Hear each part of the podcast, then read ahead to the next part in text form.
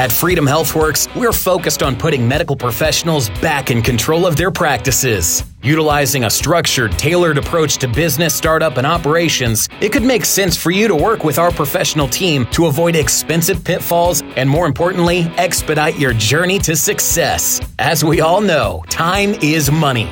If you're involved in the practice of medicine and desire to practice free of headaches and constraints, reach out for a no obligation consultative conversation. Call us today at 317 804 1203 or visit freedomhealthworks.com. Welcome to Healthcare Americana, coming to you from the Freedom Doc Studios. I am your host, Christopher Habig, CEO and co founder of Freedom HealthWorks. This is a podcast for the 99% of people who get care in America.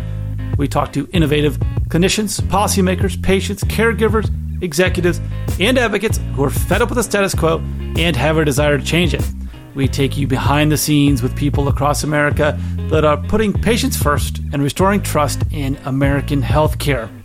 One of the scourges of our society, especially from a healthcare standpoint, is addiction. Americans love the old saying, better life through chemistry, and too many times that is choosing the wrong chemistry to improve their lives. Addiction, it, it, affects so many different people in so many different ways, and, you know, shame on evolution for giving us the ability to become addicted to so many different things throughout the course of our life. Today's episode, we're focusing on alcohol addiction. Alcohol is one of those things that changes our brain chemistry, does a lot of different things to us. So, to help us through this conversation and to provide his expertise on this episode of Healthcare Americana, please welcome Dr. Joshua Lee, Chief Clinical Advisor at Oar Health and Professor, Department of Population Health, Department of Medicine at NYU Grossman School of Medicine. Dr. Lee, thank you for joining us here on Healthcare Americana to talk addiction. Hey, thanks for having me. Great to be here. Now, we can be addicted to all kinds of different things as human beings. Is that an accurate statement? Yeah, we can do things over and over, and then the the real kind of border is doing things that harm us over and over. That's more where we're talking about addiction. And I'm like, you can be addicted to social media. You can be addicted to your phone. We see that a lot. You can be addicted to chemicals, alcohol, drugs, all kinds of different things give me kind of a cursory background of what addiction means to you in the medical space. Yeah, so I run a fellowship in addiction medicine, and I work with a company Oar that is trying to help people with alcohol uh, and uh, treat patients individually uh, in New York City. Um, that's opiate, alcohol, and smoking. Those are the three chief conditions that I'm focused on, and that's primarily because those are the, where we have the best treatments, the best medications, the most kind of evidence base that's stacked up and where we know what we're doing. It's tougher with stimulant addiction, other behavioral addictions. This can cross over to eating disorders, which is extremely complicated. I don't treat that, but that's where that's kind of the fringe of, of kind of what I do, which is helping people with some type of compulsive disorder where the alcohol can't be stopped. They would like to stop it. And despite kind of their conscious knowledge that it would be better for them not to drink, they're unable to. And that's that's the definition of addiction and uh, kind of repeated use of something that's harming you or repeated use despite harms that are obvious to you and other people. Uh, and then as you say, you could you could fit a lot of activities, behaviors or substances into that. Keep doing this despite harm. Clearly alcohol is one of those and it's one of the most common reasons see, uh, people seek help for, die prematurely, uh, get liver transplants, uh, crash their cars, all the other uh, societal and individual kind of ill effects of alcohol.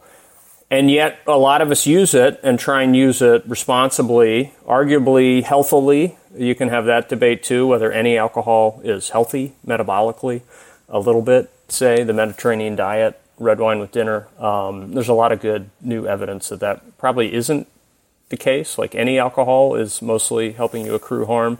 And yet, uh, I personally, I, I, use alcohol, so there's something to be gained from it still. And this is despite what I do for work and uh, my, you know, knowledge as a physician. Still enjoy using alcohol, hopefully in moderation, because it's such a age-old substance, and our whole kind of society is built around it in many ways. It's key to fine dining, all that kind of stuff. And there's a lot of reasons you can still enjoy it and not consider yourself addicted. So it's an interesting subject to talk about from that kind of matter. And then what is addiction medicine? That to me is kind of practically what can we tell all the doctors at the med school, uh, in your family practice residency, in the emergency room, in all sorts of different settings. Uh, what, how can we help our patients in that next patient encounter? What can we do that's practical, safe, effective? And there's a lot, again, for smoking, opiates, and alcohol. And the impetus of addiction medicine as a, a, relatively new board certified subspecialty is that we can be experts in it, but that we, uh, we can all take part and do it. And that's a little different than the tradition of addiction psychiatry, which was a pretty narrow uh, set of fellowships and not too many experts graduated per year. And that was the original kind of home of addiction treatment, like in a medical school or across your county medical society of who was treating addiction. I came from psychiatry and then a, a, narrow band of people within psychiatry, addiction psychiatrists. So nothing against addiction psychiatry, but it wasn't inclusive of all these other specialties, doctors, settings, general practice settings, especially where we could be doing a ton uh, about somebody's alcohol use. They may never get to the specialty drug and alcohol treatment center uh, down the road or one county over. But right here and now in the ED or in the family practice office, we could start doing something about that. And that's really what addiction medicine is. I appreciate the background, and and there's a lot of uh, there are a lot of key points there that I want to see if we can revisit. You know, I appreciate the fact that you're like, look, I enjoy drinks too. Like you're not coming in here and just saying, "Thou shall not drink." go live the the uh, the saltine and and uh, boring cracker kind of cookie cutter lifestyle over here. I, I think you failed to mention that um, you know in a social setting. I'm sure alcohol's been responsible for a lot of marriages and a lot of courage, you know, false courage and sometimes, but a lot of bad things that happen as well. And I've always been fascinated because I think alcohol is one of those things where people will freely express, you know, there is a dependency on it, but people shy away from the word addiction. In your mind, is there any difference between being dependent on a chemical versus being addicted to that chemical? Yes, in that we can be physically dependent on medication, say, that we can't just stop, and that there's a lot of medications that are like that. Rebound hypertension, I can't go off my antidepressant all of a sudden, or I, I am kind of physically tolerant to a benzodiazepine, say, I can't just stop it. But if I'm taking it as prescribed, that generally doesn't meet the criteria for addiction. So there is a difference between physiologic dependence and kind of maladaptive, again, kind of compulsively harmful behaviors. And that's where that same benzodiazepine prescription become, can become a benzodiazepine use disorder when people are taking it, not a prescribed overusing it, you know, doctor shopping, getting it from their cousin, etc. And and benzodiazepine use disorders are pretty common and, and tough to treat, and, and one of the one of the conditions we deal with. But most people taking uh, benzodiazepine prescribed by their physician are not addicted to it. So there is there is an important distinction, even though some of those people are physically dependent on it and would have ill effects if they abruptly stopped it. There'd be some type of withdrawal or rebound effect. Got it. Got it. Yeah, I appreciate the clarity on that one because in my mind, I'm like, it, you know, there's a lot of, in medicine, there's a lot of terms that are used almost interchangeably. And it's like, well, that's not exactly what that means from a scientific standpoint, although the general population might think of it in some other different manners. You know, I, I think the bottom line is that when it, when it comes to addiction, the biggest thing that comes across my mind is why?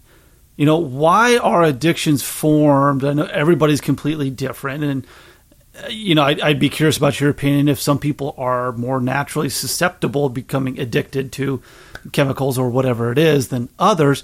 But the question is, you know, why? Why is it that we put ourselves into these situations where we're triggered and like that's where we need the drink, right? Or that's where we need to have this thing. What is happening just within our brains from what you see that makes us act that way? Yeah, if you compare us to like other other species, other mammals, uh, and then ourselves, and think about you mentioned evolution up front, just what, what it takes to survive on this earth. And you got to find food, you got to reproduce uh, in terms of propagating the species. Uh, you want to reduce stress, uh, which most species in us perceive as like unpleasant and harmful.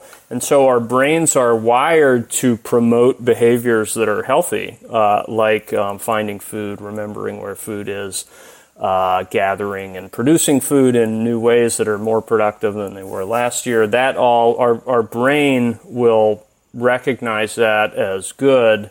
And in the moment and long term, kind of reward us or or send us feedback that you know the squirrel found the nut. That was that was a good thing for the squirrel's day and did it and it helps us learn. So you you want to be praised you want to get paid for your success. There's reasons we work hard and do long-term planning and that has to do with rewards and eventual payoffs.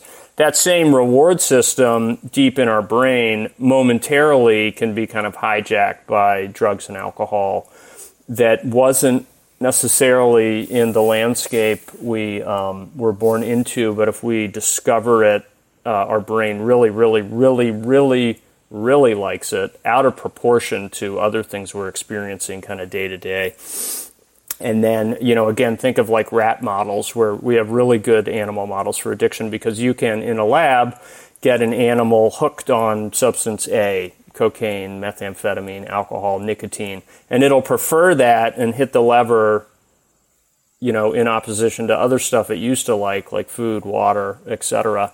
And it's just random. You know, why why was that one molecule that you gave the rat that much more attractive to the rat? It just hit the right buttons. And most things that you would try off the shelf in a pharmacy would not do that. But some things do and then you've got kind of a winner, so to speak, uh, in terms of a, a, a, compound with addiction potential. And then so through trial and error over eons, alcohol that keeps doing it to people, uh, nicotine, caffeine, um, et cetera, et cetera. You could even get into like overly sugary, fatty, salty foods. Like, well, there's a reason that junk food is is junky. That's more like desirable in the moment to a lot of consumers, even though that's not necessarily good for you or good food. So it's just kind of chance, and it's random how we kind of evolved on Earth and and how we experiencing our environment. But it, I think um, the usual teaching is that it came from a survival mechanism, which is how would you learn what is good for you through kind of experience, touching, feeling, tasting, your brain had to have some way of kind of reinforcing what it was going to take to keep going, thrive, survive. And then in the case of addiction and something like alcohol, uh, it just does a bit too much. And uh, for some of us, we are programmed to like it too much. So there is genetic susceptibility variations. We, d- we don't have it down to like this is the alcohol gene. There's probably hundreds of candidate and it's a complex kind of epigenetic story. But for sure, if you, for instance, have a family history of severe alcohol use disorder in first degree relatives, you're more at risk for that yourself.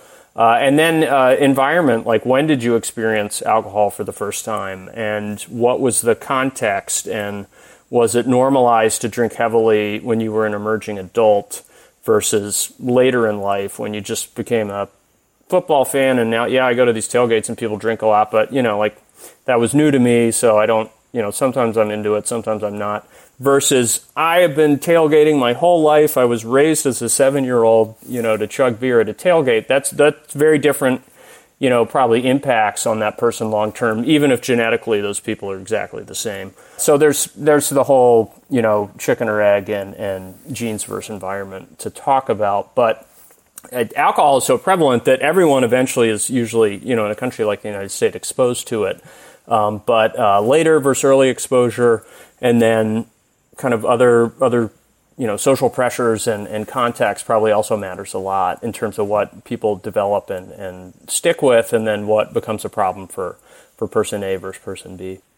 It's so tracking that through. So extend your example, right? They they're used to going to tailgates. They're used to seeing all this did they finally wake up one day and just be like, I can't go on feeling like this after a hard night, and they're just like, I need some help.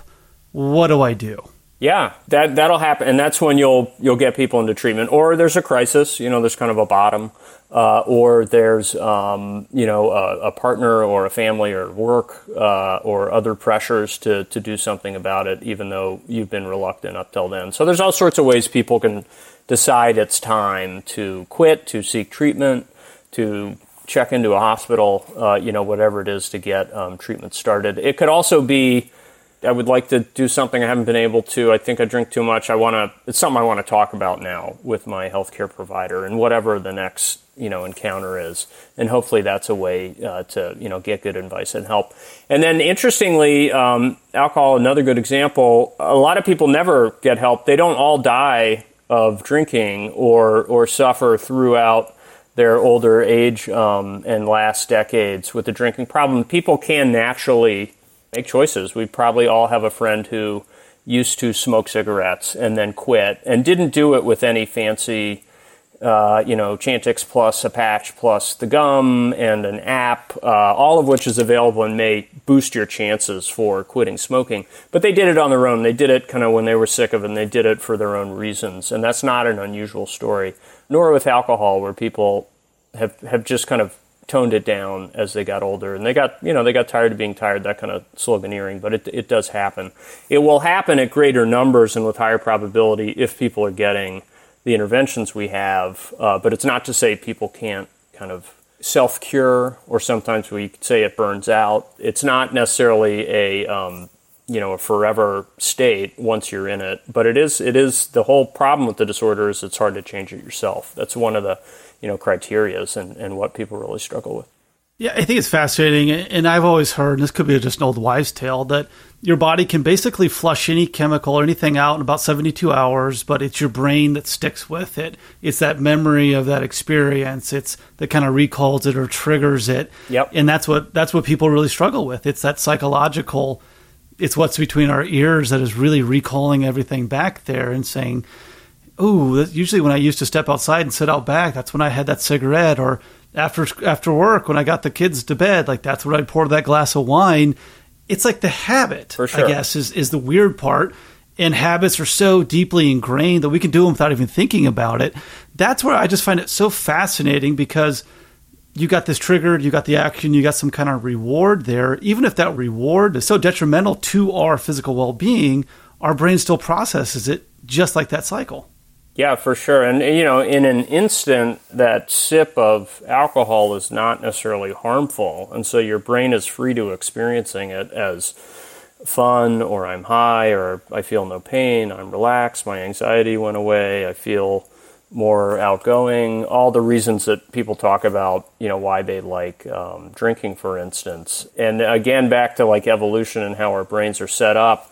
So then you learn that that rewarding first impulse becomes um, a kind of learning network. And, and as you say, you can remember it then. You can remember how you got into it, how you accessed it, where you go to get it, you know, and, and, and it would make sense that we would want to repeat uh, pleasurable experiences, you know, over and over. Um, it's only later that it's like, oh, yeah, but that much alcohol is hurting my liver. That much alcohol means I can't lose weight. I keep driving despite all that alcohol and you your brain has to work a little harder to say that's not rewarding because in the immediate aftermath of a drink you can still experience the reward and that makes sense that your brain would want to keep doing it.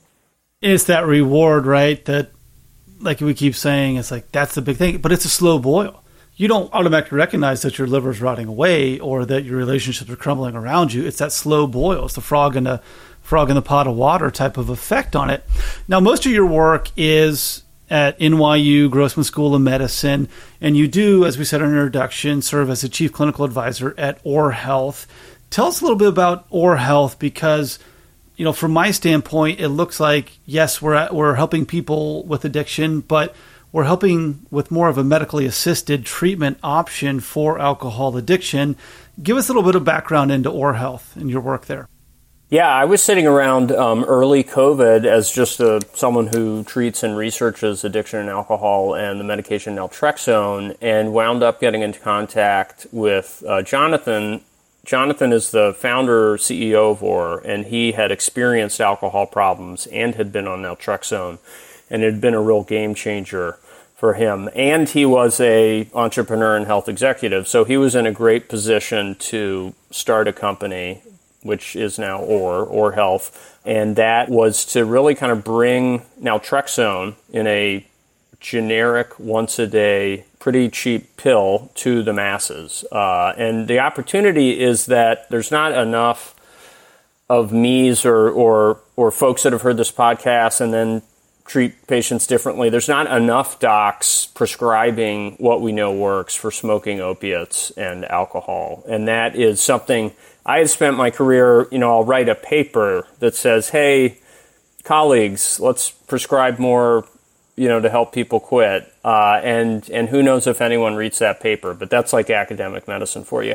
I was not a PR professional. I was not working on a national, you know, campaign to get people on more treatment. It's just like outside of my own little individual narrow neighborhood. But the idea with Oar is that, well, we'll do it. We'll take that as an opportunity. We'll um, advertise on the radio. We'll do Google search ads. We'll we'll find the patient somewhere or the individual who is struggling with alcohol it could be a wide spectrum of, you know, really severely ill to know I should do something about it, but just haven't been able to.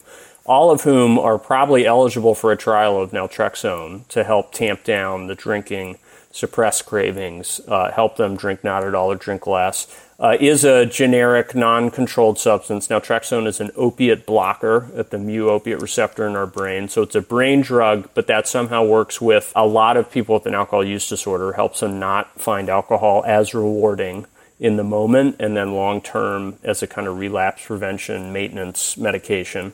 And it's something you could put into you know this new batch of companies that do kind of direct to consumer pharmaceuticals like ed drugs like hair loss like uh, all the stuff you've gotten a pop-up ad for in terms of a medication that is not that ad is not from your local doctor or someone you already have a relationship with. It's from a company that is going to you know essentially do a kind of out of pocket uh, medical telemedicine treatment episode, and in the mail you're going to get a prescription medication.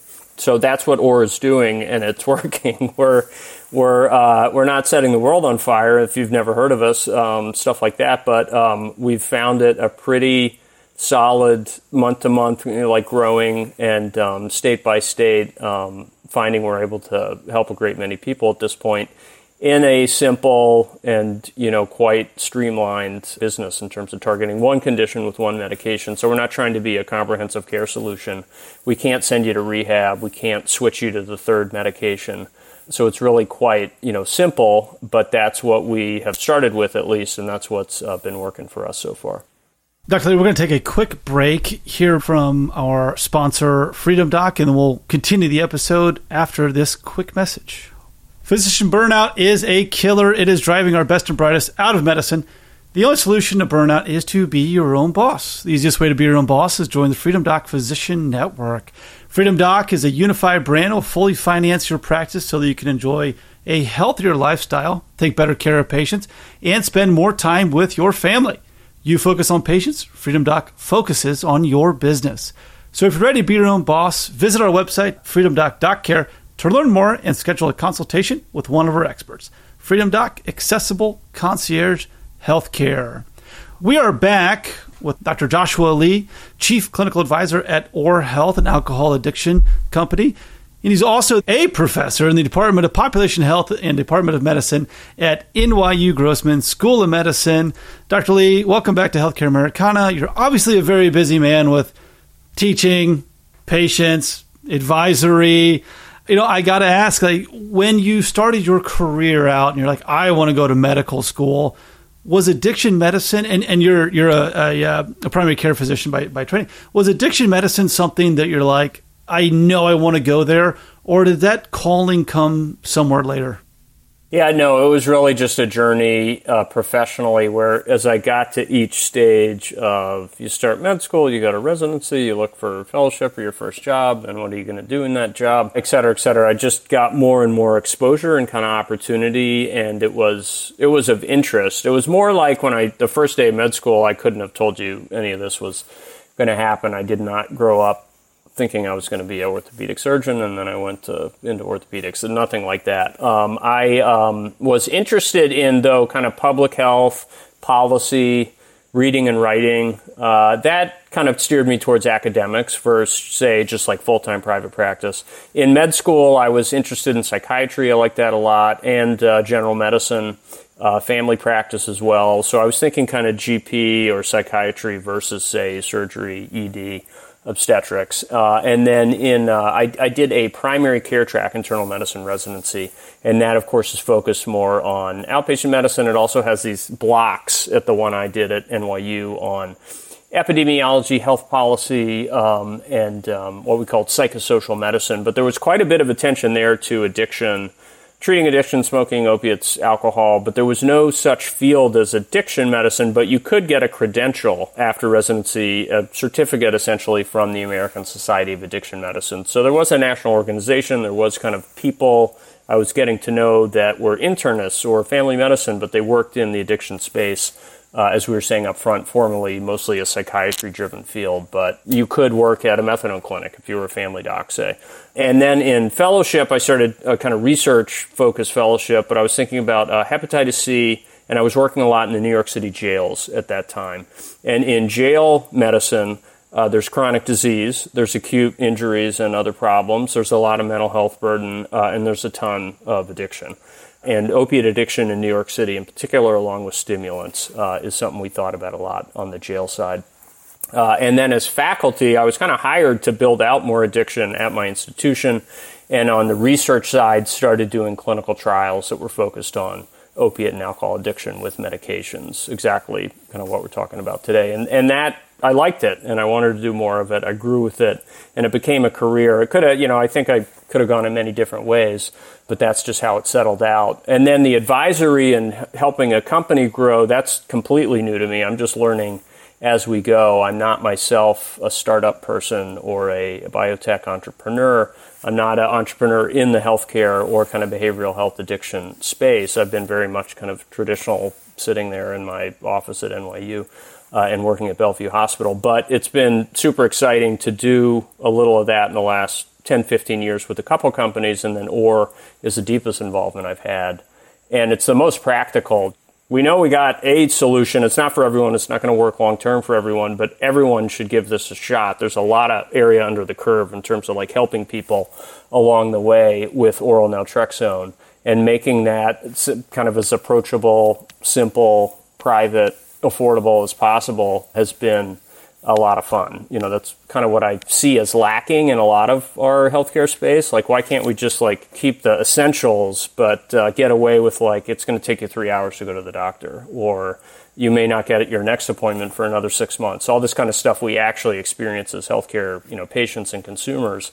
Um, which are super annoying and it takes a lot of time and you got to be really on the ball scheduling all your own stuff at this point you know, as the patient. But with this approach, it's like, all right, this is the problem, this is the solution. Like this is this part at least, uh, we're going to push the button and we're going to start that, and it doesn't stop till you think it's not working. Absolutely. And those of us in the direct care world are sitting there nodding our heads to what you just said. Like, yeah, okay, that is a completely, you know, what you just laid out of, I can't get an appointment for three weeks or six months, whatever that is, doesn't exist in our world, which thank goodness, that's why we're here but not enough people know about it. So a lot of people struggle by themselves to address medical issues. I want to ask, you know, about stigmas with addiction care and really the treatments that go along with them.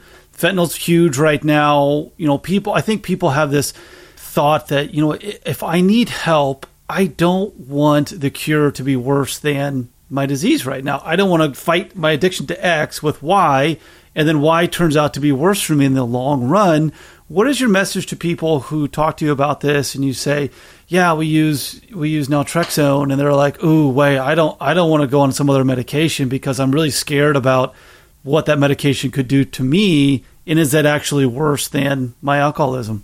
Yeah, it, it's a live describe. Like you really got to have time to talk patients through that. With like an app-based approach, we may not have that opportunity, and we may then miss people who are skeptical of taking a pharmaceutical product, um, which they may kind of package as you know part of the overall problem they're having, um, and they're thinking more self help or more kind of natural living, um, and that's not what you know the Oar app is going to do. It's not what I do in my practice generally, but if I have time to talk to a patient about that, you know, try and give them data, education. It's all a cost benefit calculation they'll have to do for themselves. We try and reassure people that, yeah, these are prescription medications.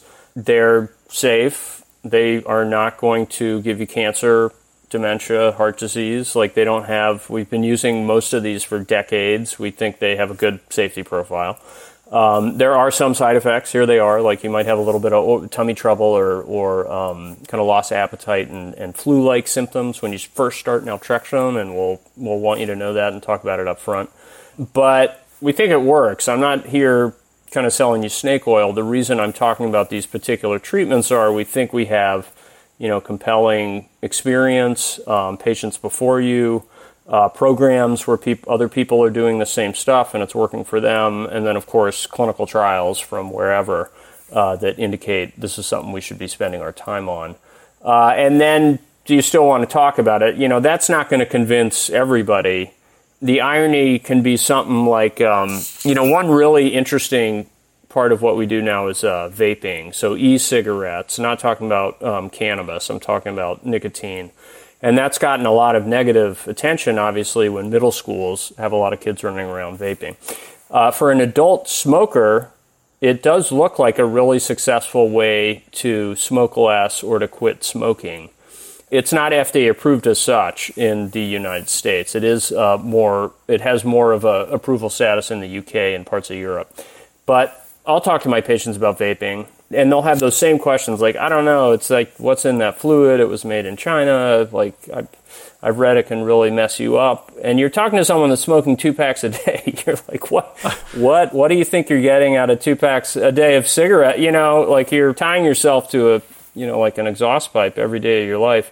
That's not good for you you know you know that. And so okay maybe the vaping maybe we got to talk about the gum or the patch or the chantix but you know just try and ground it in what's happening to you now is really not good for your health. We have these healthier choices, and you try and present multiple options, of course, and this is like motivational interviewing, and then just see, you know, what the patient is kind of willing to consider, able to, you know, sign up for, and you don't get super pushy, and you're not disappointed when people don't choose what you think is tier one and they go for tier four. Like, okay, well, we'll come back to that discussion next time we talk. Um, uh, that kind of thing. So, I mean, that's how I deal with it in a in a real time like patient interview in my office. Um, and uh, and it's it's what you would like to sit there and talk about with people uh, for a long time. Um, and you don't always have time, of course. And then and then many people just are never getting to the point where they're talking to a medical professional at, at that level. Um, and and that's another you know kind of real gap that people just don't get any teaching ever uh, about this stuff, and they go through it, you know, largely alone. So, Oar Health app based. Yep. Who are your main Who are your main customers? Who who actually pays your bills? Uh, so it's consumers. So it's it's folks driving their car that hear a radio ad. It's people that were looking for naltrexone or alcohol treatment, or do I have an alcohol problem? Like Google ad ad buys uh, keyword searches stuff, and um, and then there's so they're just individuals. They've got to be adults, and you can't have some contraindications, chiefly uh, being on opiate medications. So if you have an opiate use disorder, or if you're on opiates for pain, you cannot take naltrexone. That's a blocker. It's the opposite. It'll counteract, and if you're dependent on opiates, could cause opiate withdrawal. But in terms of our customer base, I think it is majority women, and it is. Um, you know, typically people kind of age 25 to 45. That's kind of the key demographic. Um, the women versus men is interesting. Uh, probably nationally, men still have a higher burden and, and, drink more in terms of consumption and then the prevalence of alcohol use disorder. But one of our, um, and we've known this uh, really to kick in since COVID, drinking rates and, and drinking problems liver transplants, deaths related to alcohol among women have really been accelerating faster than in men, and that's quite troubling. Uh, as, as traditionally in the United States in our culture, women drink less, men drink more. That's more normalizing, but it's producing a lot of uh, negative consequences uh, for women.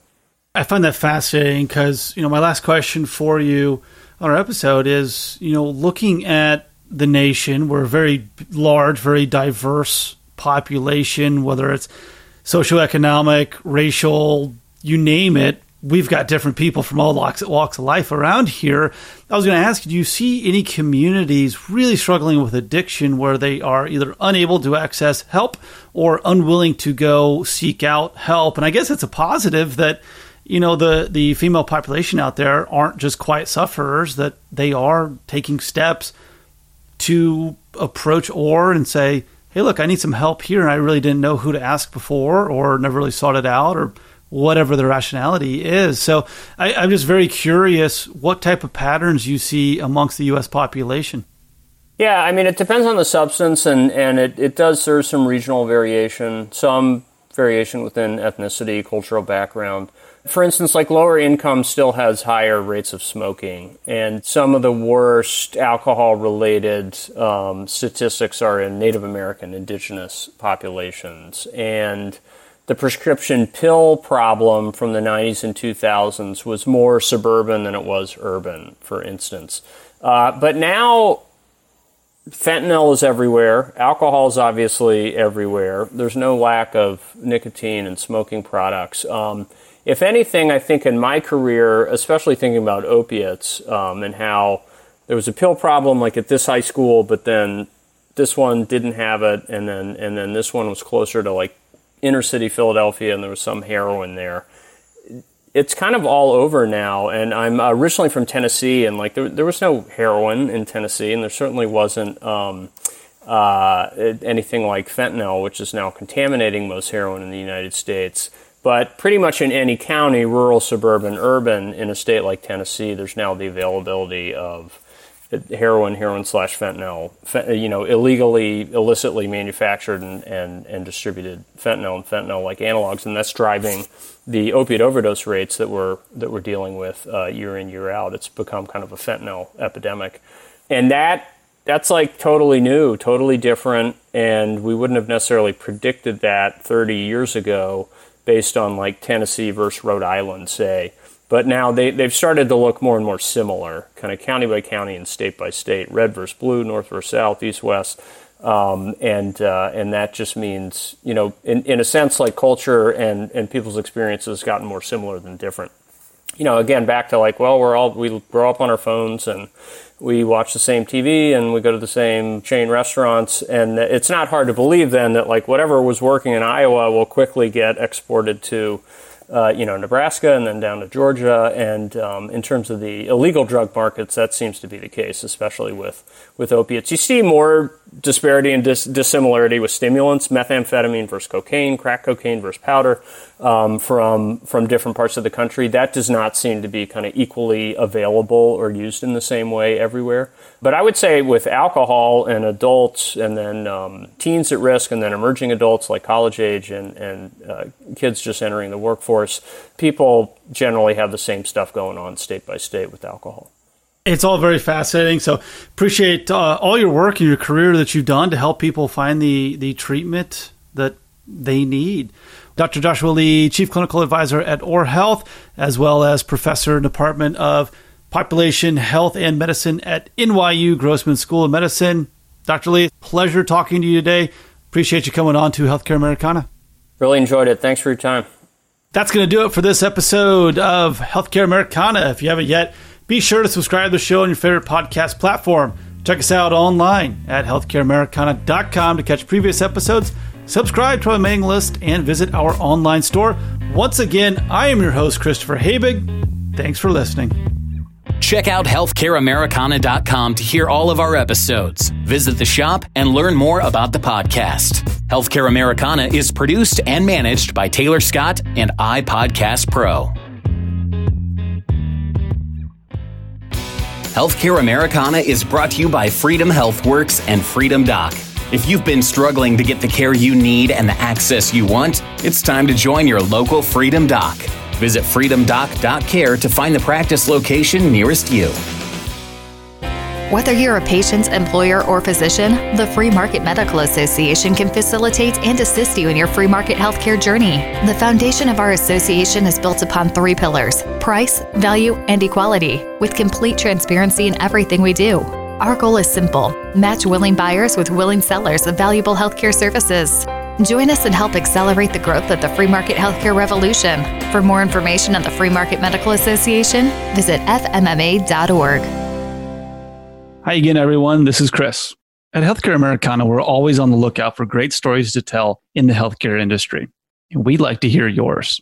Check out healthcareamericana.com and send us your ideas for episodes or if you'd like to be a guest.